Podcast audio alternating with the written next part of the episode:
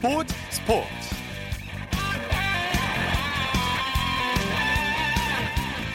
여러분 안녕하십니까 아나운서 이창진입니다 우리 팀에는 베테랑들이 있다 그들의 경험이 중요한 순간 힘을 발휘한다 전북현대의 브라이스 감독은 경기 전에 이동국과 정혁 선수에게 특별한 신뢰를 보냈는데요. 두 선수는 그 믿음에 보답했습니다. 주장 이동국 선수는 선제골을 뽑아냈고요. 정혁 선수도 도움을 줬습니다. 무슨 일이든 경험만큼은 중요한 건 없죠. 위기를 기회로 만들어낸 베테랑 선수들의 활약상 잠시 후 축구 전문 기자와 자세히 살펴보겠습니다. 일요일 스포츠 스포츠 먼저 프로농구 소식으로 시작합니다. 조현일 농구 해설위원과 함께합니다. 안녕하십니까? 네, 안녕하십니까. 전자랜드가 LG를 꺾고 4연승을 거뒀네요. 네, 전자랜드가 11점 차로 뒤지던 경기를 어, 역전승으로 장식을 했습니다. 네. 아, 전자랜드는 홈에서 열린 이 창원 LG와의 경기에서 85대 81로 이겼습니다. 아, 전자랜드는 4연승을 질주하면서 시즌 성적이 8승 2패가 됐고요. 아, 연승에 실패한 LG는 3승 9패로 승리를 더 떨어졌습니다. 네. 양 팀이 역전에 역전을 거듭하는 치열한 경기를 펼쳤죠. 네, 이 종료 직전까지 승부를 알 수가 없었는데요. 이 전자랜드는 김낙현 선수의 3점 슛으로 58대 63까지 추격한 채 이 사쿼터에 돌입했습니다. 네. 그리고 사쿼터 초반에 김낙현 선수의 돌파로 어, 한점 차로 쫓아갔고요. 이 LG가 이원대 그리고 강병현의 3점 슛으로 리드를 지켜냈지만 아, 전자랜드는 차바위와 또 강상재가 3점을 터뜨리면서 추격을 이어갔습니다. 네. 승부가 어디서 갈렸습니까? 네, 역시 사쿼터 마지막 이 종료 1분여를 남기고 어, 승부가 갈렸습니다. 어, 전자랜드가 2점차 리드를 안고 있었는데요. 이 빅맨인 이대원 선수가 3점 슛을 터뜨리면서 어, 더 달아났고 또 셰넌 쇼트의 중거리 슛까지 이어지면서 어, 승부의 세기를 박았습니다. 네. LG 역전패를 당했는데 현지혁 감독 선수는 열심히 해줬다 이렇게 말했네요.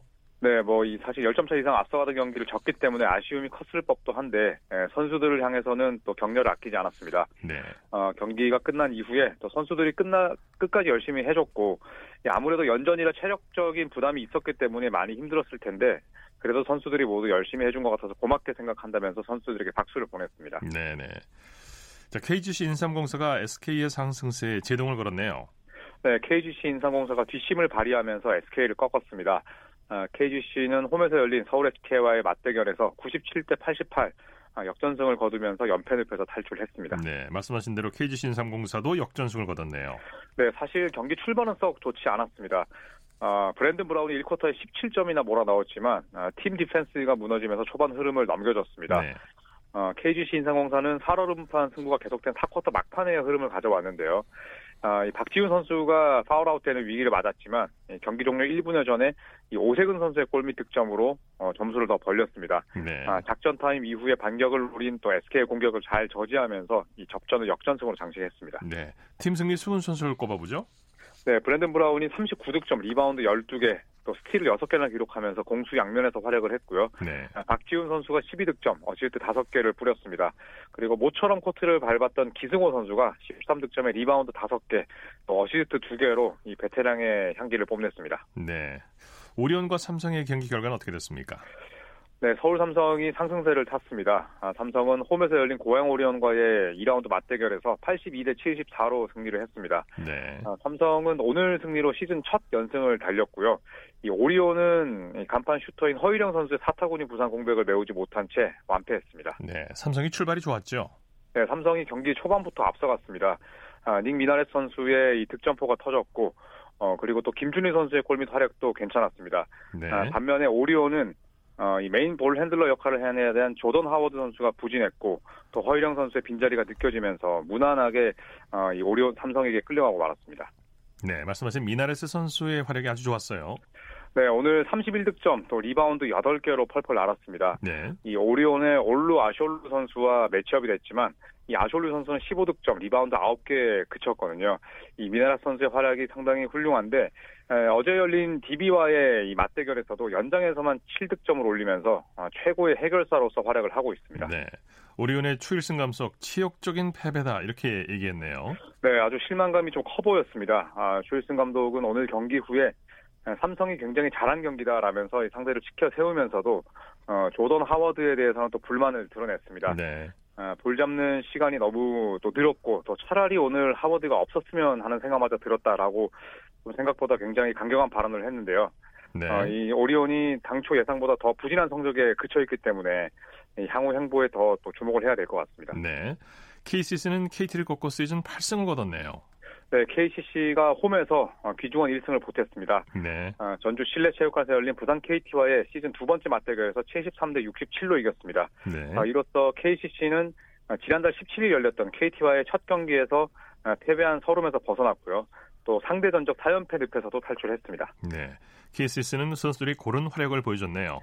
네, 이정현 선수가 14득점에 스틸 3개로 활약을 했고 오늘 송교창 선수가 아, 장신임에도 불구하고 포인트 가드로 나섰거든요. 네. 14득점에 아, 어시스트 3개로 또 전창진 감독의 기대에 화답을 했습니다. 아, 리온 윌리엄스가 14득점에 9리바운드, 또 최승욱 선수가 10점에 5리바운드로 깜짝 활약을 했습니다. 네. KCC가 리바운드 싸움에서 이겼다고 볼 수 있죠. 네, 사실 뭐 리바운드가 농구에서 굉장히 중요한 부분을 차지하는데요. 아, 오늘 KCC는 KT를 상대로 리바운드 싸움에서 40대 30으로 완승했습니다. 아, 패한 서동철 KT 감독 역시도 어, 리바운드 열쇠를 패인으로 꼽았는데 이 후반전에 리바운드에서 더 결정적인 흐름을 빼앗겼고 어, 우리 선수들 모두 전체적으로 반성을 해야 된다라는 말로 아쉬움을 삼켰습니다. 네. 여자농구 살펴보죠. 신한은행이 BNK 썸의 창단 첫 승을 막았죠? 네, 신한은행이 창단 첫 승리를 노리던 BNK를 아, 개막 5연패 늪으로 빠뜨렸습니다. 네. 아, 신한은행은 원정에서 열린 BNK와의 맞대결에서 73대 68, 5점 차 승리를 따냈습니다. 아, 이로써 신한은행은 시즌 2승째를 수확했고요. 이 BNK는 첫 승 신고에 실패했습니다. 네. 오늘 소은 선수는 한채진 선수라고 할 수 있겠죠? 네, 한채진 선수의 친정이 이제 BNK라고 보면 될 것 같은데요. 네. 친정을 상대로 3점슛 4개 포함해서 19득점 또 리바운드 5개로 어, 공격을 주도했습니다. 또 스틸도 4개나 기록을 했는데 네, 오늘 한채진 선수가 공수 양면에서 내보인 활약이 굉장히 인상적이었습니다. 네. BNK는 시즌 첫 승이 절실했는데 좀 아쉽게 됐어요. 네, 사실 홈 팬들 앞에서 어, 첫 승을 거두고 싶은 마음이 컸을 텐데 뒷심이 부족했습니다. 다미리스 단타스 선수가 26득점을 올렸고 어, 또 나머지 선수들의 지원도 좋았습니다만 역시나 이 경기도 리바운드가 문제였거든요. 네. 20대 33으로 무려 13개나 뒤지면서 제공권 열세를 극복하지 못했던 부분이 이 BNK의 패인이었습니다. 네. 여자 프로농구는 오늘 경기를 끝으로 휴식기에 들어가죠. 네, 어, 여자 프로농구는 오늘까지 이 정규리그 일정을 치렀고요. 어, 내일부터는 이 대표 선수들이 진천 선수촌에 모여서 당금질에 돌입합니다. 네. 아, 이문구 감독이 이끄는 여자 여자농구 대표팀이 다음 달 14일부터 17일까지 뉴질랜드에 열리는 2020년 도쿄 올림픽 지역 예선에 출전하기 위해서인데요. 이 한국은 뉴질랜드, 또 필리핀, 중국과 함께 A조에 포함이 되어 있습니다. 네. 자, 오늘 경기로 팀 순위가 어떻게 바뀌었나요? 네, 전자랜드가 8승 2패로 1위를 달리고 있고요. 예. 또 이 주말 경기에서 각각 패한 서울 SK와 원주 DB가 7승 3패로 공동 2위입니다. 네, 오늘 승리를 거둔 전주 KCC가 8승 4패로 4위를 달리고 있고요. 부산 KT와 안양 KGC가 또 5위와 6위를 형성하고 있습니다. 아, 처음으로 연승을 달린 서울 삼성이 4승 6패, 승률 4를 기록하면서 7위로 뛰어올랐고 아, 나란히 3승씩에 그쳐 있는 현대모비스, 오리온, 창원 LG가 하위권을 형성하고 있습니다. 네, 소식 감사합니다. 네, 고맙습니다. 농구 소식 조현일 농구 해설위원과 정리했고요. 이어서 배구 소식 살펴보겠습니다. 스포츠 동아의 강산 기자입니다. 안녕하십니까? 네, 안녕하세요. 자, 가장 기대를 모은 대한항공과 KB 손해보험과의 경기부터 살펴보죠. 네, 오늘 인천에서 열린 경기 대한항공이 홈팬들에게 확실한 선물을 했는데요. 네. KB손해보험을 세트스코어 3대 1로 꺾고 2연승과 더불어 2위로 뛰어올랐습니다. 예. 경기 내용 정리해 주시죠. 세트스코어 1대1로 맞선 3세트부터 본격적인 승부가 시작됐는데요. 역시 다양한 공격 옵션을 갖춘 대한항공의 집중력이 돋보였습니다. 3세트 5대 8 상황에서 연달아 5득점을 올린 뒤부터는 한 번도 동점이나 역전 허용 없이 흐름을 지켜냈고요. 네. 4세트 22대 23으로 뒤진 불리한 상황에서도 김규민의 속공으로 동점을 만들었고 한선수의 좋은 서브에 이은 정지석의 직접 강타 그리고 비예나의 오픈 공격으로 승부에 마침표를 찍었습니다. 네, 말씀하신 대로 비예나 선수가 특급 활약을 했어요. 사실 비예나 선수가 194cm로 다른 외국인 선수에 비해 키가 크지는 않지만 예. 특유의 점프력으로 약점을 극복하는 모습이 인상적인데요. 오늘도 블로킹과 서브 2득점씩을 포함해 29득점, 공격 성공률 59.5%로 자기 역할을 충분히 해줬습니다. 예. 정지석 선수도 해결사 역할을 톡톡히 해줬죠. 사실 대한항공에서 가장 바쁜 선수가 이 정지석 선수인데요. 리시브에 가장 많이 가담하고 전위와 후위를 가리지 않는 공격까지 담당하고 있습니다. 네. 오늘도 블로킹과 서브 한 개씩을 포함해 15득점, 59%의 공격 성공률을 기록했고요.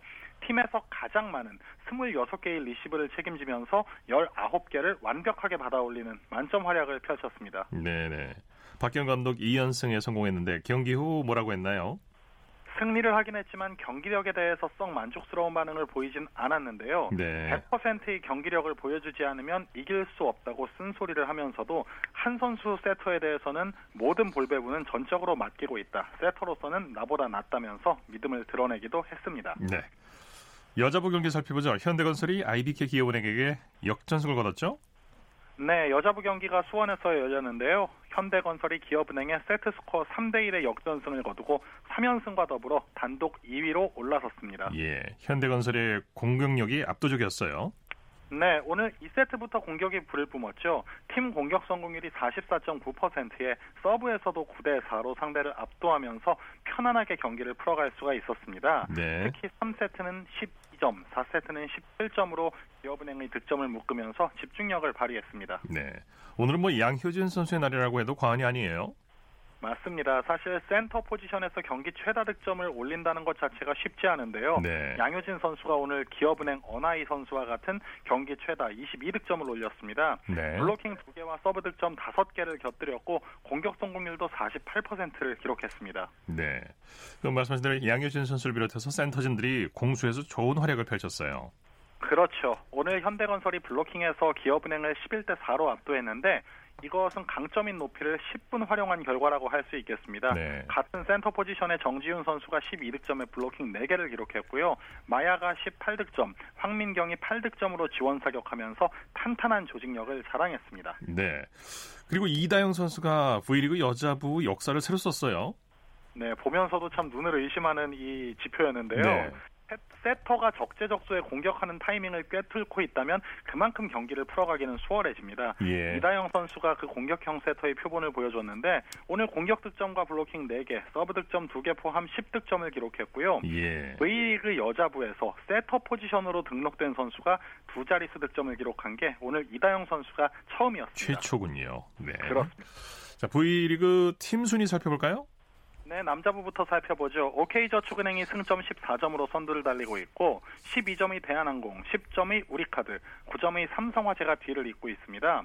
승점 6점인 KB손해보험과 5점인 현대캐피탈, 4점의 한국전력이 5위부터 7위까지 하위권에서 다닥다닥 붙어 있는 형국이고요. 네. 여자부는 GS칼텍스가 4전승, 승점 12점으로 선두고요. 현대건설이 9점, 한국생명이 7점으로 2위, 3위에 올라 있습니다. 나란히 승점 3점으로 다소 처진 인삼공사와 도로공사가 세트 득실률에 따라 4위와 5위를 달리고 있고요. 승점 2점에 그치고 있는 기업은행이 최하위입니다. 네, 네. 자, 오늘 소식 감사합니다. 고맙습니다. 프로배구 소식 스포츠 동아의 강산 기자와 정리해드렸습니다.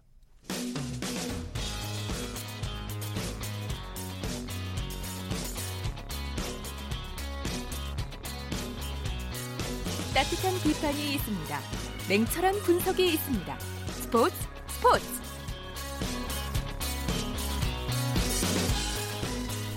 이어서 축구 소식 살펴보겠습니다. 중앙일보의 박민 기자와 함께합니다. 안녕하십니까? 네, 안녕하세요. 리틀 태극 전사들이 17세 월드컵 16강에 진출했죠?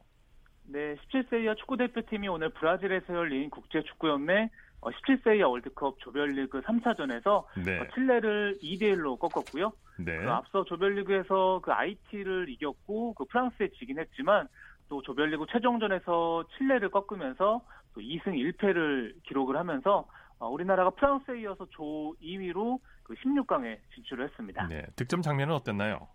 네, 우선은 우리나라가 52초 만에 선제골을 터뜨렸습니다. 어, 코너킥이 상대 선수 맞고 흐른 볼을 또 백상훈 선수가 중거리 슛으로 연결했는데 또 상대 선수 맞고 굴절돼서 어, 골망을 흔들었고요. 예. 또 전반 30분에는 그 홍성욱 선수가 코너킥을 헤딩슛으로 연결했는데 또 이게 비디오 판독 끝에 득점으로 또 인정이 됐고요. 어, 우리나라가 전반 41분에 한 골을 내주긴 했지만 리드를 잘 지켜냈습니다. 네. 칠레는 남미의 강호인데 우리가 승리한 비결을 한번 살펴보죠. 네, 뭐 강한 압박과 또 세트피스 이 두 가지가 통했습니다. 어, 사실 객관적인 전력으로는 우리나라가 칠레의 쥐지거든요. 어, 그런데 김정수 감독이 그 역으로 또 초반부터 강하게 나선 게 또 주요를 했고요. 어, 그리고 칠레가 또 짧은 코너킥에 약한 면, 면모를 보였는데 또 우리나라가 세트피스를 잘 준비해서 어, 두골 모두를 또 코너킥 상황에서 만들어냈습니다. 네. 우리나라가 킥오프 52초 만에 골을 터뜨렸는데요. 성인 대표팀을 포함해서 한국 축구 역사상 최단 시간에 터진 골이죠? 네, 그 피파 주간 대회를 그 살펴볼 경우엔 또 한국 축구 역사를 통틀면 그 최단 시간 골이고요. 예. 그 20년 전인 1999년에 그 20세 이하 월드컵 만리전에서 그 설기현 선수가 전반 3분 만에 골을 터뜨렸는데요. 그 오늘 이 종전 기록을 2분 이상 앞당겼습니다. 네. 16강 상대는 어느 팀인가요? 네, 앙골라고요. 그 6일 새벽 4시 30분에 8강 진출을 다투게 됐습니다. 예. 그 앙골라는 그 조별리그 A조에서 2승 1패를 기록을 하면서 그 브라질에 이어서 조 2위로 16강에 올랐고요. 또 우리나라의 김정수 감독은 그 아프리카 팀인 앙골라는 어, 스피드가 장점이라고 또 경계심을 늦추지 않았습니다. 예. 우리나라의 17세 이하 월드컵 대회 최고 성적은 어떻습니까?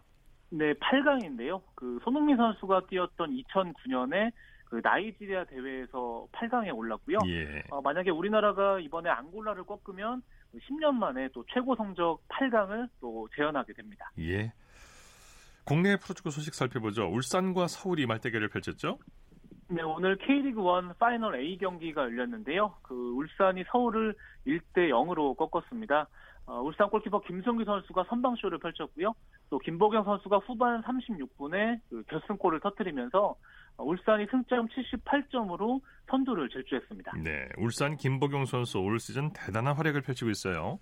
네, 맞습니다. 뭐 오늘도 후반에 그 아크 오른쪽에서 정말 그림 같은 왼발 프리킥 골을 터뜨렸고요.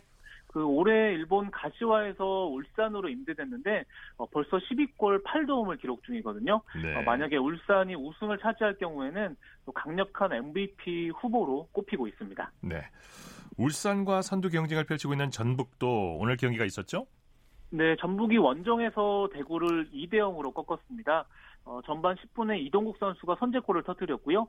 어, 후반 1분에는 또 로페스가 쐐기골을 터뜨렸는데 네. 특히 뭐 전북의 정혁 선수가 어, 날카로운 또 도움을 올렸습니다. 네. 어, 2위 전북이 지금 승점 75점을 기록을 하면서 울산과 승점 3점 차거든요. 어, 양 팀이 두 경기씩 남겨두고 있는데 어, 만약에 23일에 울산이 전북을 꺾게 된다면 그 최종전에 관계없이 그 14년 만에 또 리그 우승을 확정 지을 수 있는 상황입니다. 네. 이동국 선수의 시계는 거꾸로 가는 것 같아요. 오늘도 골을 터뜨렸죠?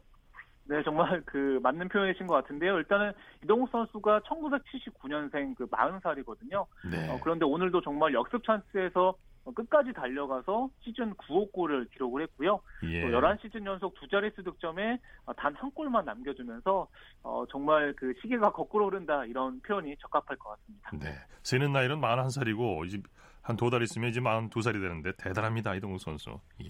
네. 자, 포항과 강원의 경기 결과는 어떻게 됐습니까? 네, 양 팀이 2대 2로 비겼고요. 그 사실 포항의 골키퍼의 실수도 있었고 골대도 두 차례 맞히긴 했는데 또 후반 추가 시간에 신동호 선수의 극적인 골로 2대 2 무승부를 거뒀습니다. 네. 자, 해외 축구 소식 살펴보죠. 잉글랜드 토트넘의 손흥민 선수는 내일 새벽에 경기를 앞두고 있죠. 네, 약 4시간 뒤입니다. 그 4일 새벽 1시 30분에 에버팀과의 프리미어리그 원정 경기를 앞두고 있고요. 네. 어, 현재 언론들이 일단 손흥민 선수의 그 선발 출전 가능성을 굉장히 높다고 다들 예측하고 있고요. 네. 어, 현재 손흥민 선수가 어, 프로에서 121골을 기록 중이거든요. 그 차범근이 보유한 그 한국인 유럽 무대 최다골과 타이 기록인데 어, 만약에 한 골을 더 보태면 또 새로운 역사를 쓰게 됩니다. 네. 토트넘이 올 시즌에 성적이 좋지 않아서 손흥민 선수의 어깨가 무겁겠어요. 네, 토트넘이 지금 3승 3무 4패, 어, 승점 12점으로 13위에 그치고 있거든요. 예. 어, 수비진이 붕괴되면서 손흥민 선수가 어, 정말 고군분투하고 있는 상황인데요. 어, 일단은 손흥민 선수가 어, 지난해 크리스마스 때 에버튼을 상대로 2골 1도움을 몰아친 적이 있거든요. 오늘도 또 그런 그런 기분 좋은 또 기억을 되살렸으면 좋겠습니다. 예.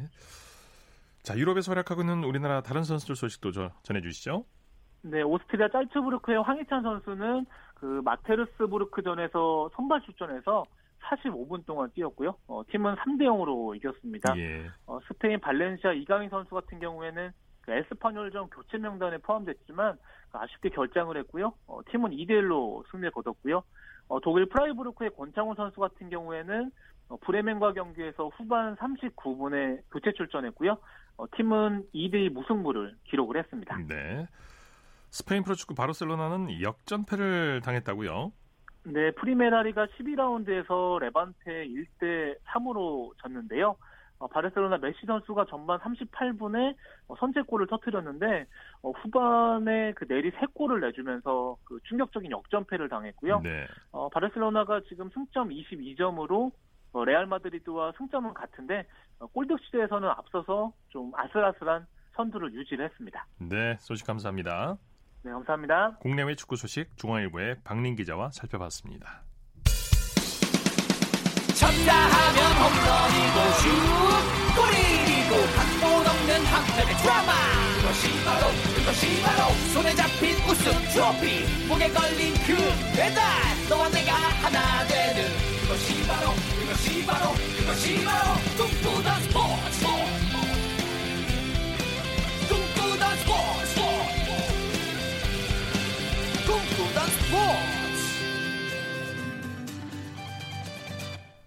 이어서 스포츠 뒤에 숨어있는 즐거움과 노력 그리고 열정을 소개하는 스포츠를 만드는 사람들 시간입니다. 이혜리 리포터와 함께합니다. 어서 오십시오. 네, 안녕하세요. 오늘은 어떤 분을 만나셨습니까? 네, 오늘은 프로야구 선수들을 그리는 만화가 출신의 야구팬 이 김재학 씨 만나고 왔습니다. 예. 김재학 씨는 4월부터 올해 4월부터 프로야구 선수들을 그리기 시작했는데요. 사회인 야구를 할 정도로 야구를 취미생활로 하고 있고요. 네. 또 워낙 야구를 좋아해서 가장 자신 있는 야구를 소재로 KBO 팬들에게 소 소한 재미를 주기 위해서 그림을 그리게 됐다고 합니다. 예. 지금까지 두산 베어스의 뭐 최지원, 유희관 선수, 또 최근 은퇴한 기아 타이거즈의 이범호 전 선수, 또 SK 와이번스의 한동민, 최정 선수 등 또 여러 선수들을 그렸는데요. 김재학 씨 만나보겠습니다. 제가 2019년 4월 말에 그 KT 이진영 선수를 처음으로 해서 그랬던 것 같아요. 그 곧 은퇴할 거라는 그런 얘기가 있더라고요. 이진영 선수가 KT에서 어, 처음 주인공으로 그렸고 제 컨셉이 그림 한 장에 그 선수를 대표할 수 있는 그런 내용을 다 담아서 한번 표현해 보자. 그래서 시작했고 같은 포즈로 절대로 그림을 그리지 말자. 한 장으로 표현되는 그림이니까 여러 가지 포즈, 앉아 있는 자세, 그다음에 일어서 있는 자세.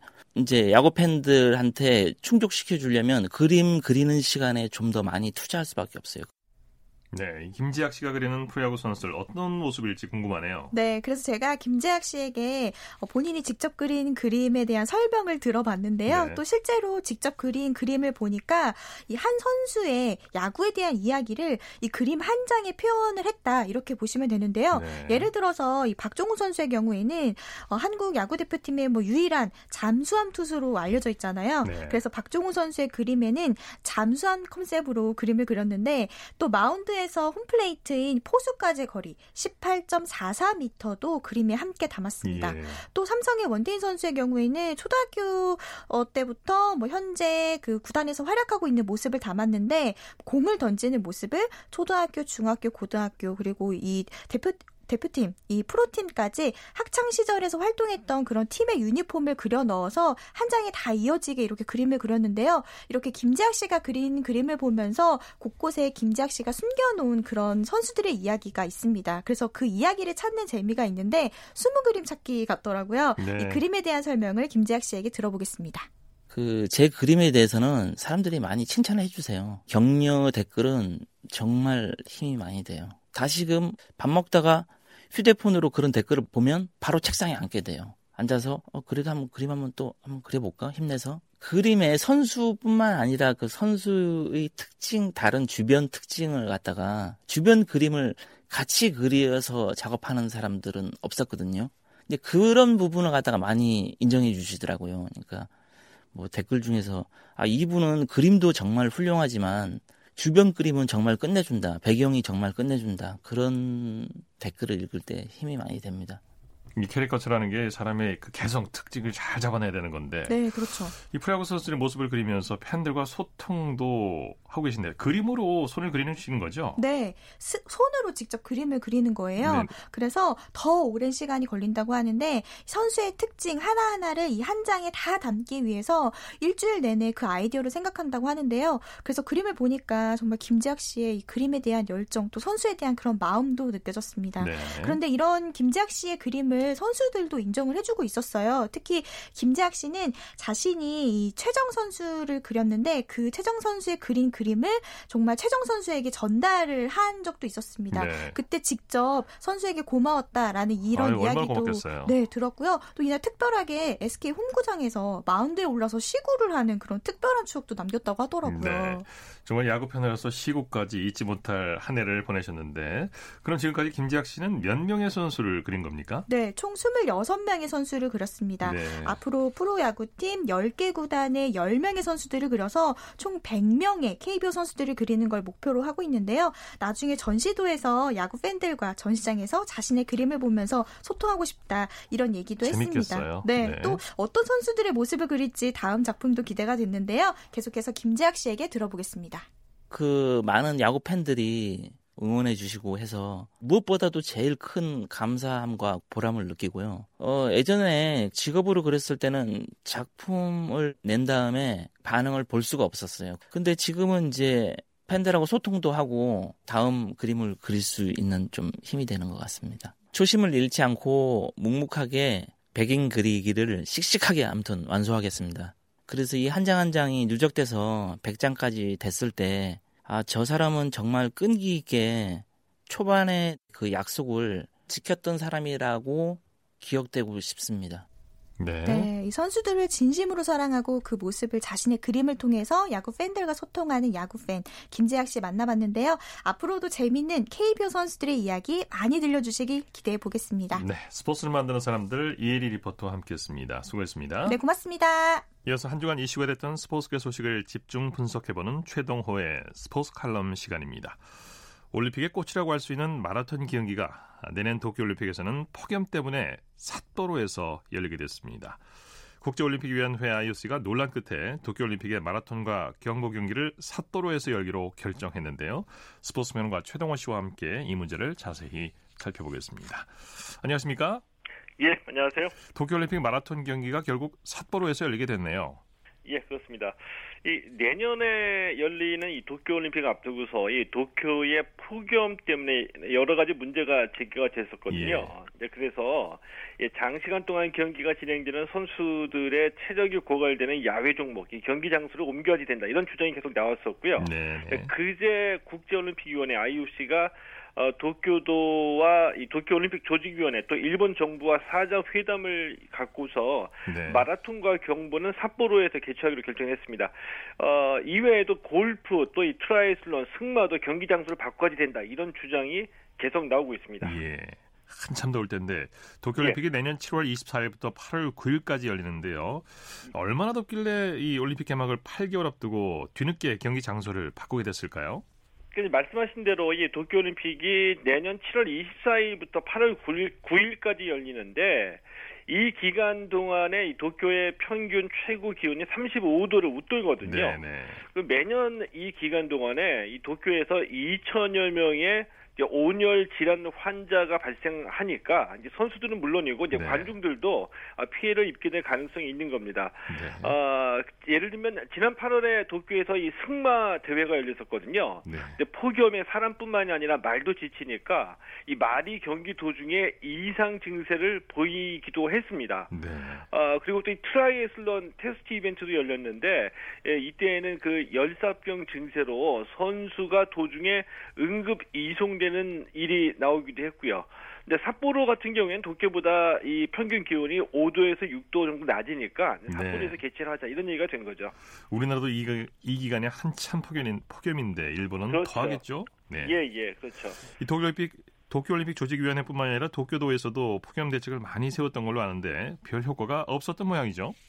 어, 예, 그렇습니다. 노력도 많이 했는데 효과를 보지 못하고 있습니다. 예를 들면 이 경기장에 인공 눈을 뿌려가지고 온도를 낮추자 이런 아이디어를 내서 실험을 하기도 했었거든요. 근데 이 인공 눈 뿌려도 이 기온을 낮추는 효과가 없는 걸로 나, 타났고요 어, 경기장에 이 얼음이 들어간 냉탕을 설치하고 또 이 안개를 뿌리는 미스트 타월을 설치하고 이런 아이디어가 나왔는데 이게 얼마나 효과가 있을지는 의문이죠. 네. 어, 또 이제 폭염을 피하려고 이 마라톤 같은 경우에는 새벽 6시, 남자 50km 경보는 새벽 5시 30분에 열자고 했는데 이렇게 새벽에 경기가 열리는 게 선수들에게 굉장히 불만을 샀다. 이것이 삿포로로 이 경기 장소를 옮기게 된 가장 큰 이유 중에 하나입니다. 네, 카타르 도하에서 열렸던 세계 육상 선수권 대회도 폭염 때문에 이 마라톤과 경보 경기가 새벽에 열리기도 했는데요. 선수들이 고생을 예. 많이 했죠. 아 고생 많이 했죠. 그 지난 9월에 열렸던 대회죠. 이 카타르 도하 세계 육상 선수권 대회. 이 마라톤하고 경보 경기가 새벽에 열렸는데 그런데도 지열이 가라앉지 않아서 이 선수들이 무더위에 고생을 많이 했습니다. 네. 어, 밤 12시에 여자 마라톤 경기를 했거든요. 자, 이때 참가한 선수 70명 중에 30명이 도중에 경기를 포기하게 됐고요. 네. 선수들의 불만이 굉장히 컸었죠. 반 가까이가 뭐 이 기권을 한 건데. 예, 그렇습니다. 네. 뭐 이상 기온도 이상 기온이지만 기후나 날씨는 어느 정도 예측이 가능한데요. 이제 예. 와서 폭염 때문에 개체질을 변경하는 게 좀 이해가 잘 안 되는 부분이 있네요. 어, 그렇죠. 뭐, 이, 이렇게 더운 줄 몰랐냐 물어보면 할 말이 없는 거죠. 예. 뭐, 매년 더웠는데, 예측이, 예측되지 않았다는 게 좀 이해하기가 좀, 이해하기가 좀 어렵기도 하고요. 아, 그런데, 아, 그래서 이제 가장 먼저 이 의문스러운 게, 아니, 올림픽을 왜 꼭 가장 더울 때 한여름에 개최를 해야지 되느냐. 그러게 말입니다. 그 날씨 좋을 때 가을에 개최하면 안 되냐 이게 이제 문제이거든요. 어, 실제로 이 88년에 열렸던 서울 올림픽 9월에 열렸고요. 예. 64년 도쿄 올림픽은 10월에 개최가 됐었습니다. 네. 자, 그런데 이 지금은 IOC가 올림픽 개최 시기를 7월에서 8월로 명시하고 있습니다. 아, 왜 이건 좀? 조정할 필요가 있을 것 같은데. 그쵸. 어, 7월에서 8월이면은 어, 이때가 이 어, IOC가 올림픽을 개최하는 시기인데 왜냐하면 이 9월 이후에 하, 하게 되면 메이저리그 포스트 시즌이나 유럽 축구하고 동시에 개최가 되기 때문에 흥행에 실패할 아. 가능성이 있다는 거죠. 예, 예. 이 흥행에 실패하게 돼서 시청률이 떨어지게 되면은 이 중계권의 수익도 줄어들 수밖에 없고요. 또 세계인의 관심은 어, 관심을 모으는 아, 지구촌 최대 스포츠 이벤트다 이런 명성과 상징에 흠집이 날 수도 있기 때문에 7, 8월 개최를 고집하는 겁니다. 이, 이 개최 시기는 좀 조정을 할 필요가 있는 뭐 4월이나 5월에 뭐 해도 될 것 같기도 하고요. 그렇죠. 예, 예. 2020년 유치 당시 올림픽 유치 당시에 일본이 이 7, 8월의 도쿄가 맑고 온화한 날씨라고 주장했었죠. 예, 예. 그렇게 주장을 했었습니다. 그 2020년 올림픽 유치할 때 일본이 예. 이 7, 8월의 도쿄가 맑고 온화한 날씨이기 때문에 선수들이 최고의 몸 상태로 극대치의 능력을 발휘할 수 있는 이상적인 기후다 이렇게 강조를 했었거든요. 이거 거짓말이죠. 네네. 그러니까 올림픽 유치를 위해서 이 날씨가 정말 좋다, 문제 없다 이렇게 얘기한 건데 저는 이 IOC도 문제가 있다라고 봅니다. 왜냐하면 이 7, 8월에 도쿄가 얼마나 더운지 몰랐을 리가 없거든요. 그렇죠. 어, 근데 이 폭염 문제는 2012년 런던 올림픽 또 2016년 리우 올림픽 때도 어, 어, 똑같았고요. 매번 반복되는 얘기인데 이 IOC가 마라톤하고 경보의 경기 장소를 삿포로로 변경할 때 이렇게 얘기했습니다. 선수들의 건강을 위해서도 위해서라고 설- 설명했거든요. 네. 아, 그럼 좀 궁금해지죠. 뭐냐면 이 선수들의 건강을 이렇게 생각하는 IOC가 왜 올림픽 자체를 9월이나 10월 또 말씀하신 4월이나 5월에 개최하는 걸 고려하지 않고 꼭 7, 8월을 계속 고집해야 되는지 이거는 제가 보기에는 IOC의 그 이중성을 잘 보여주는 단면이라고 생각을 합니다. 네. 이러다 선수들이 쓰러져서 일나면 그때 가서 좀 바뀔래나요? 네. 예. 말씀 감사합니다. 예, 고맙습니다. 최동호의 스포츠 컬럼 스포츠 평론가 최동호 씨였고요. 이어서 우리나라 스포츠 각 종목의 발전 과정을 살펴보는 스포츠 기록실 시간입니다. 라디오 한국 스포츠 100년사 중에서 한국 스포츠의 여명기를 살펴보고 있는데요. 스포츠 평론가 신명철 씨와 함께합니다. 안녕하십니까? 네, 안녕하십니까. 지금 야구가 뭐 국내 최고 인기 스포츠로 자리 잡고 있는데 이 야구가 네. 도입 시기에 대한 논란이 있었다면서요. 예, 잠시 있었습니다. 야구가 우리나라에 처음으로 들어온 것은 1905년 황성 기독교 청년회, 오늘날 이제 서울 YMCA가 되겠죠. 미군 선교사 필립 질레트에 의해서였다는 것은 뭐 종설의 정, 정설이기 때문에 네, 종전에. 네.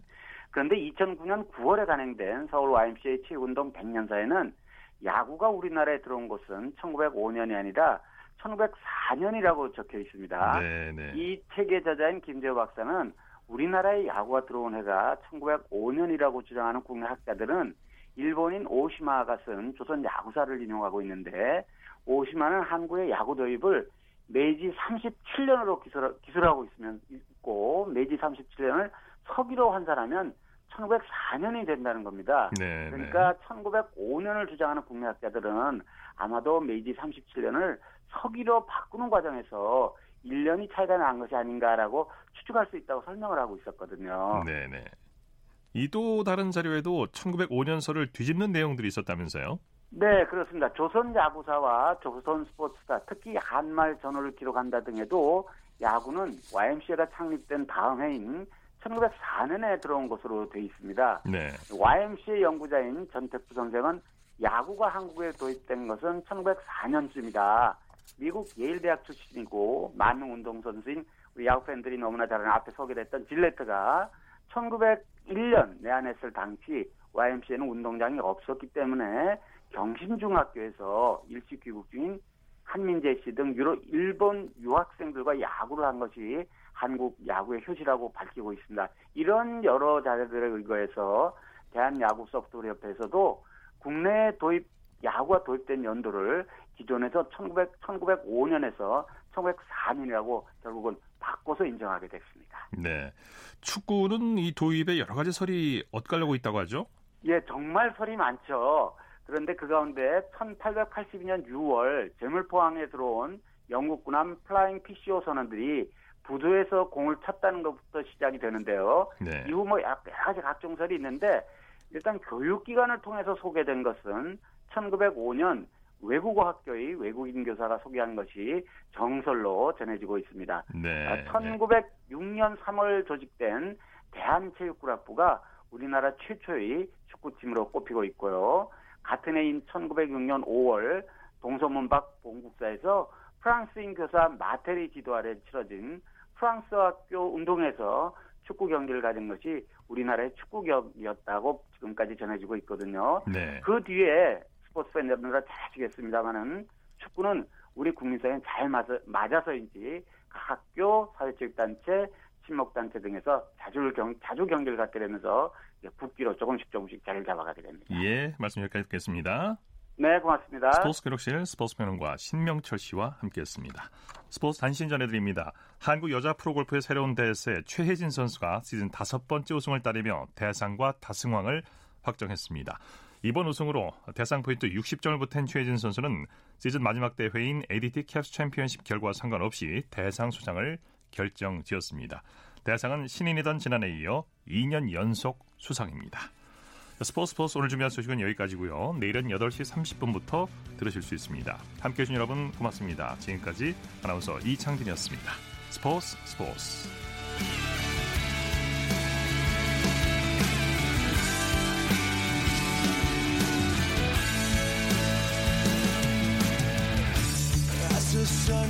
down in front of me. Reminds me where I wanna be. With you